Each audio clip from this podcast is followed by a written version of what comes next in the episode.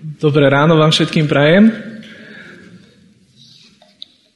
Teraz som si tak uvedomil, ak som vystúpil hore na pódium, že mohol som sa trošku zamyslieť na farbou svojej košele na margo dnešnej témy, o ktorej sa budeme rozprávať. Ale k tomu sa dostaneme za chvíľu. Tí z vás, ktorí ste tu prvýkrát, alebo ste v uplynulých šiestich týždňoch e, nenaštívili naše stretnutia, tak prechádzame seriál. Seriál, ktorý sa volá Duchovné disciplíny. Má 8 dielov, čiže 8 disciplín a ako som spomenul, prechádzame to približne od polovice januára 2020. A požičiam si možno takú formuláciu, ktorá tu zaznela z tohto miesta, z Joseho úst, a ktorá myslím si, že celkom dobre vystihuje a popisuje účel a význam tohto seriálu. Duchovné disciplíny slúžia na budovanie charakteru človeka. Nie je to tak hociaké budovanie, ale je to budovanie, ktoré nie je definované našim aktuálnym hodnotovým rebríčkom, nejakou celebritou, ktorá sa na nás usmieva zo sociálnych sietí, alebo nejakým life coachom, mentorom, ktorý má nekonečne veľa receptov na úspešný život. Alebo že by spoločnosťou, ktorá je žiaľ tam, kde je. Ale budovanie charakteru, ktorý je definovaný priamo trojediným Bohom skrze jeho slovo. A tak ako v iných aspektoch života, e, či už sa rozprávame o manželstve, rodine, vzťahoch, práci, športe, koničkoch, musíme mať seba disciplínu a chceme dosiahnuť nejaké výsledky, prípadne nejaký progres. Takisto aj kresťanský rozmer nášho bytia sa neudeje len tak. Ale potrebujeme na ňom pracovať a potrebujeme sa mu učiť. A dostávame sa k tomu momentu, ktorý som na úvod spomínal. Dnes budeme spoločne premyšľať nad ďalšou z duchovných disciplín a to je radosť. A na úvod sa vám musím k niečomu priznať. Tento prí týždeň bol pre mňa jeden z najfrustrujúcejších za posledných veľa, veľa rokov. Jednak mám veľmi náročné obdobie v práci, kedy sa veci melú takým spôsobom, že, že nestíham hasiť všetko to, čo horí. Jednak viete, že mám ročného syna a isté rastové zmeny, ktoré sa na ňom dejú, ako si nie sú kompatibilné so spánkovým režimom jeho rodičov. A jednak tento týždeň to bolo presne 10 rokov, kedy sme boli prvýkrát na rande s mojou manželkou. Namiesto toho, aby som možno, že ten čas investoval viacej do nej a do svojej rodiny, tak som potil tričko v práci a mnoho ďalšieho, čo sa udialo, ktoré tu už nebudem spomínať.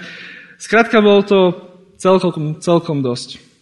A poviem vám, že radosť a oslava, tak na ne sa mi veľmi, veľmi ťažko myslelo. No a skôr sa posuniem ďalej. Chcel by som sa vás niečo opýtať. Ako by ste mňa, ako frustrovaného človeka z tohto týždňa, ktorého som uviedol, povzbudili do radosti v živote? Ako by ste zadefinovali radosť? Skúste kľudne, môže to byť nejaká civilná definícia, možno vaša skúsenosť, možno uh, biblická definícia, čokoľvek. Všetko sa ráta.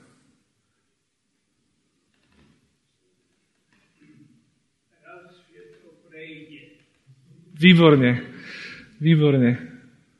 No, nejaké ďalšie nápady?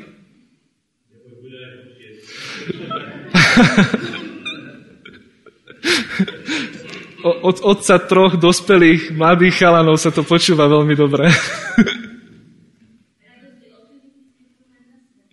uh-huh. Výborne. Uh-huh. Výborne. Fantastické veci zaznievajú a téma radosti, ako vidíte, je obrovská. Dá sa uchopiť z rôznych pohľadov, s rôznym spôsobom. A trúfam si povedať, že spolu s láskou sú to dve najväčšie témy, ktoré, o ktorých sa dozvedáme z Biblie. A nakoľko nie je reálne to obsiahnuť v jednej kázni, iba ak by ste mali čas, ja by som skúsil spraviť taký stručný úvod, neviem, taký týždeň, tak e, by sme sa to, o to mohli pokúsiť. Ale chcem sa dneska sústrediť iba na takých pár aspektov radosti. A na prvý pohľad sa môže zdať, že také veľmi metúce, že čo má dočinenia, alebo ako súvisí radosť a oslava s nejakou sebadisciplínou a budovaním charakteru? Prečo sa vôbec radosť nachádza v zozname, ktorý, zozname disciplín, ktoré slúžia na budovanie charakteru? V liste Galackým v 5. kapitole je odpoveď pomerne explicitná. Autor listu, Apoštol Pavol, tam píše v 22. verši, no ovocie ducha je láska, radosť, pokoj, zhovievavosť, láskavosť, dobrota, vernosť, miernosť, sebaovládanie. A potom neskôr, v 25. verši, ak žijeme duchom, podľa ducha aj konajme. Veta je zakončená vykričníkom. Čiže Pavol nás jasne pozbudzuje k aktívnemu konaniu, k aktívnemu prístupu. A je našou zodpovednosťou, ako veriacich sa v týchto, nazvime to tak pracovne, kresťanských soft skills alebo mekých zručnostiach zdokonalovali. A o to viac je to nesmierne dôležité o tomto hovoriť, keď sa pozrieme na tú odvrátenú stránku mince, na tú opačnú stranu toho spektra, a to na fenomén, ktorý postupne viacej a viacej prerasta našu spoločnosť a ničí ľudské životy. A tým je depresia. Dovolte mi, aby som sa tu na krátko zastavil, lebo ak hovoríme o radosti, je potrebné hovoriť aj o tomto. Možno, že Stánko by ma vedel nejako doplniť, ale tie odhady sa veľmi líšia, lebo depresia je veľmi dynamické ochorenie, viažúce sa na strašne veľa faktorov, ale dostal som sa k takýmto štatistickým údajom. Vo svete väčšinou zažije depresiu počas svojho života 8 až 12% ľudí. Povedzme, že v tejto sále je nás dneska 60, tak šiesti z nás zažijú, zažili alebo zažívajú depresiu. V súčasnosti na svete trpí depresiou viac ako 350 miliónov ľudí. Ženy ňou trpia dvakrát viac ako muži. A podľa Svetovej zdravotníckej organizácie sa stala druhou najčastejšou príčinou umrtia vo vekovej kategórii 15 až 29 rokov. Tá istá organizácia ju zaraďuje medzi najobmedzujúcejšie ochorenia a je v tej istej kategórii ako terminálne štádium rakoviny. Poviem údaje zo Slovenska k 2018 e, roku. Tuto možno, že Stanko by vedel presne ešte taký nejaký jeho odbornejší vhľad povedať, ale evidujeme k 2018 roku 506 samovrážd a viac ako 5000 pokusov. A zároveň odborníci odhadujú, že len, hm, poviem to inak, odhadujú, že až 67% ľudí je neliečených. Čiže o nich ani nevieme. Človek si povie, že dobre, ale my sme kresťania. My sme odozdali život Bohu a my vidíme, že aká je vzácna a veľká hodnota života. No nie je tomu tak. Depresia ide aj medzi nami, medzi veriacimi. Depresia sa dotýka aj slúžiacich ľudí v cirkvi a dokonca sa depresia dotýka aj tých, ktorí sú tvárami našich spoločenstiev, a to kazateľov, pastorov. Požičiam si výsledky istého výskumu, ktorý bol robený v Amerike. Je to síce trošku povedzme, že iná kultúra, ale nemyslím si, že je to diametrálne iné. Tento výskum bol robený e, na pastoroch evangelikálnych cirkví, ktorým sa hlasíme aj my. A došli k číslam, že až 23 kazateľov a pastorov zápasí s mentálnou chorobou. 23%, ak som povedal, 23% kazateľov. A bolo sformulovaných 5 bodov, že prečo je tomu tak. Prvý bod, že je skutočne veľká náročnosť tohto remesla. Tí z vás, ktorí sa tomu trošku rozumejú, prípadne pozorujú, tak Práca pastora, práca kazateľa nie je len v nedelu tu nás z tohto miesta, ale je to veľmi náročný 24-hodinový, 7 dní v týždni boj o ľudské duše. Druhý pocit je pocit nedostatočnosti. Čokoľvek sa v zboroch a v komunitách rúca, tak si to berie kazateľ na zodpovednosť a to tých ľudí doslova ničí. Tretí bod je osamelosť. Pri človeku s povolaním pastor si ľudia automaticky ako si držia odstup. A zároveň je tu ešte aj druhý pohľad, že tú ťarchu, ktorý, ktorú majú na pleciach, napríklad už len pastoračné tajomstvá, sa nemajú s kým podeliť. Štvrtým bodom sú, nazvem to, že útoky v spirituálnej rovine alebo duchovné zápasy. A Biblia je plná príbehov cirkevných lídrov, ktorí zápasili s veľmi ťažkými vecami. A nie je tomu inak ani dnes. A posledný piatý bod, neustála kritika a šikana na ich adresu. Pre počiarknutie reálnosti jeden skutočný príbeh. Jeden pastor v americkom zbore, ktorý poznáme, trpel dlhšie depresiou a pár mesiacov dozadu si vzal život. Jeden z kazateľov cirkvi Bratskej na Slovensku tam vycestoval na pol roka, aby pomáhal preklenúť toto obdobie tohto spoločenstva. Dobre, toľko depresí. Vráťme sa späť k radosti. Keď hovoríme o radosti, nedá sa nehovoriť o Ježišovi. Neviem, či to aj vy tak vnímate. Pozrime sa spoločne na Ježišov život cez optiku radosti. Radosť bola neoddeliteľnou súčasťou celého Ježišovho pozemského života. Keď sa narodil, čítame v Lukášovi v druhej kapitole, ale aniel mi povedal, im povedal, nebojte sa, zvestujem vám veľkú radosť, ktorá bude radosťou pre všetkých ľudí, lebo v Davidovom meste sa dnes narodil Spasiteľ, Kristus Pán. Na sklonku Ježišovho života Ježiš hovorí svojim učeníkom, toto som vám povedal, aby moja radosť bola vo vás a aby vaša radosť bola úplná. Počas celého jeho verejného pôsobenia Ježiš pomáhal, uzdravoval, vyučoval, no najmä prinášal radosť všade, kam prišiel. A ľudia sa radovali z jeho prítomnosti, dokonca spievali, tancovali, vykrikovali. Vidie jeho príchod do Jeruzalema, ktorý Vyzeral ako príchod na udelovanie Oscarov. Iba, že namiesto červeného koberca tam bol koberec s plášťou ľudí, ktorí sa radovali z jeho príchodu a zo zelených ratolestí. A teraz mi povedzte, kde sa stala chyba? Prešlo 2000 rokov a sme tu my dnes. My máme byť odrasom Ježiša a jeho radosti v súčasnej kultúre. Americký teológ Harvey Cox povedal, že moderný človek je tak silno tlačený k tomu, aby sa venoval užitočnej práci a racionálnym výpočtom, že prakticky zabudol sa radovať.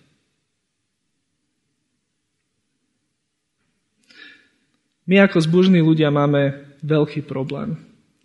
Postupne, rokmi, sa stávajú z nás nudní suchári.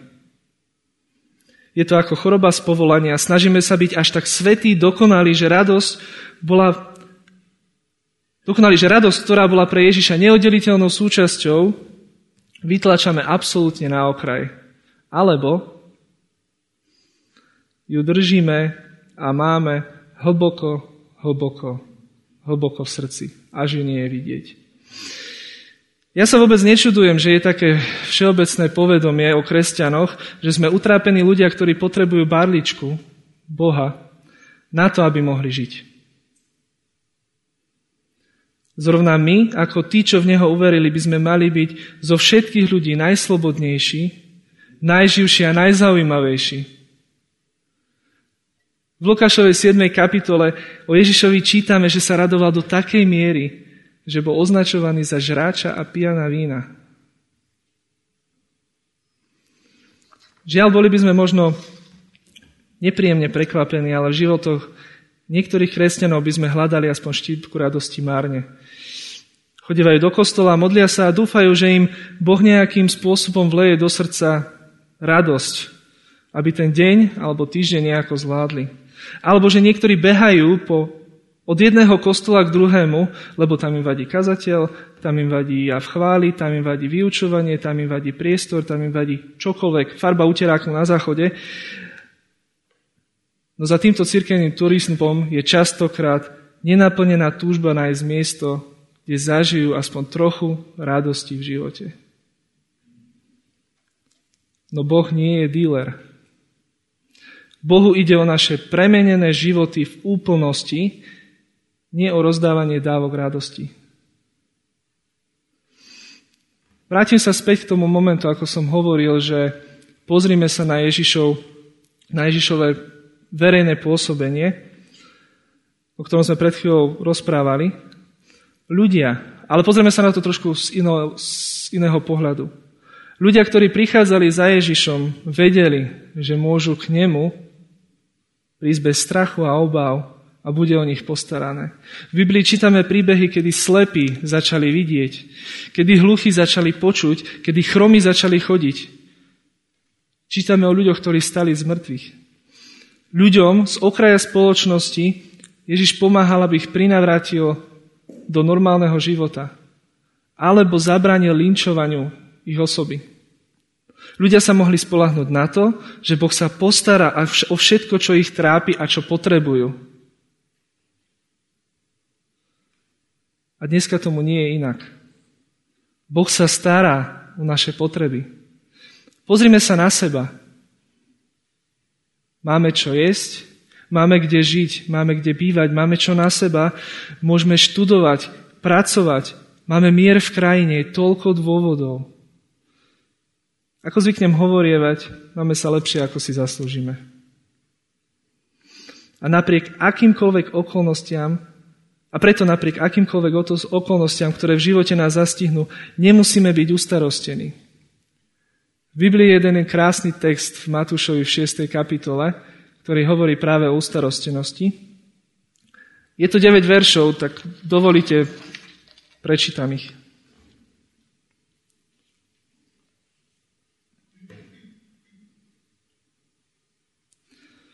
A preto vám hovorím, Nebuďte ustarostení o svoj život, čo budete jesť a piť, ani o svoje telo, čo si oblečiete. Či nie je život viac ako jedlo a telo viac ako odev? Pozrite sa na nebeské vtáky. Nesejú, nežnú, nezhromažďujú obilie do sypok a váš nebeský Otec ich živí. Či vy nie ste oveľa viac ako oni? A kto z vás si môže svojou ustarostenosťou predlžiť život čo len o jediný lakeť? Prečo ste takí ustarostení oblečenie? Pozorujte plné lalie, ako rastú. Nenamáhajú sa a nepradu. No hovorím vám, ani Šalamún sa v celej svojej sláve neobliekal tak, ako hoci ktorá z nich. Keď teda Boh takto oblieka trávu na poli, ktorá dnes je a zajtra ju hodia do pece, či neoblečie oveľa skôr vás, vy maloverní? Nehovorte teda, teda ustarostene, čo budeme jesť, čo budeme piť, čo si oblečieme. Veď toto všetko zháňajú pohania. A váš nebeský Otec predsa vie, že to všetko potrebujete. Hľadajte však najprv Božie kráľovstvo a jeho spravodlivosť a toto všetko sa vám pridá. Nebuďte teda ustarostení o zajtrajšok, lebo zajtrajšok sa o seba postará. Každý deň má dosť vlastného trápenia. To je veľký dôvod radosti. Od toho, že Kristus prišiel medzi nás, obetoval sa za nás, zomrel a vďaka tomu máme väčší život, až po to, že mu môžeme odozdávať každodenné starosti. A vieme, že on to vidí, on sa postará. A to je presne základom radosti a oslavy. Oslobodenie od úzkosti a strachu, pretože vieme, že vďaka vzťahu s Ježišom Kristom sa Boh o nás stará a že mu na nás záleží. Poznáte, čo je paradox radosti? Radosť je jedna z tých vecí, ktorá nám príbuda tým, že ju rozdávame. Radosť plodí ďalšiu radosť, smiech plodí ďalší smiech. Ak patríme k tým, ktorí mali tú milosť a spoznali radosť, ktorá pramení zo vzťahu s Ježišom, tak vás prosím, nenechávajme si ju len pre seba. Pozrime na ten svet, ktorý je za týmito oknami. Tento svet potrebuje tú radosť. Tento svet potrebuje Ježiša. Čo dodať záverom? Chcel by som prečítať text, ktorého sme sa už dnes z časti dotkli. Je to pasáž,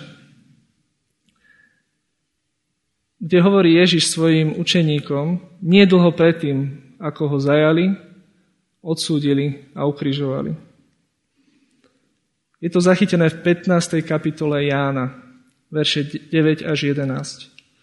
Ako si mňa zamiloval Otec, tak som si zamiloval aj ja vás. Zostaňte v mojej láske. Ak budete zachovávať moje prikázania, zostanete v mojej láske, ako aj ja som zachovával prikázania svojho Otca a zostávam v jeho láske. Toto som vám povedal, aby bola moja radosť vo vás, aby vaša radosť bola úplná. Uvedomenie si, že kto je zdrojom našej radosti, je len časť celého obrazu. Nesmierne dôležitá, ale len časť.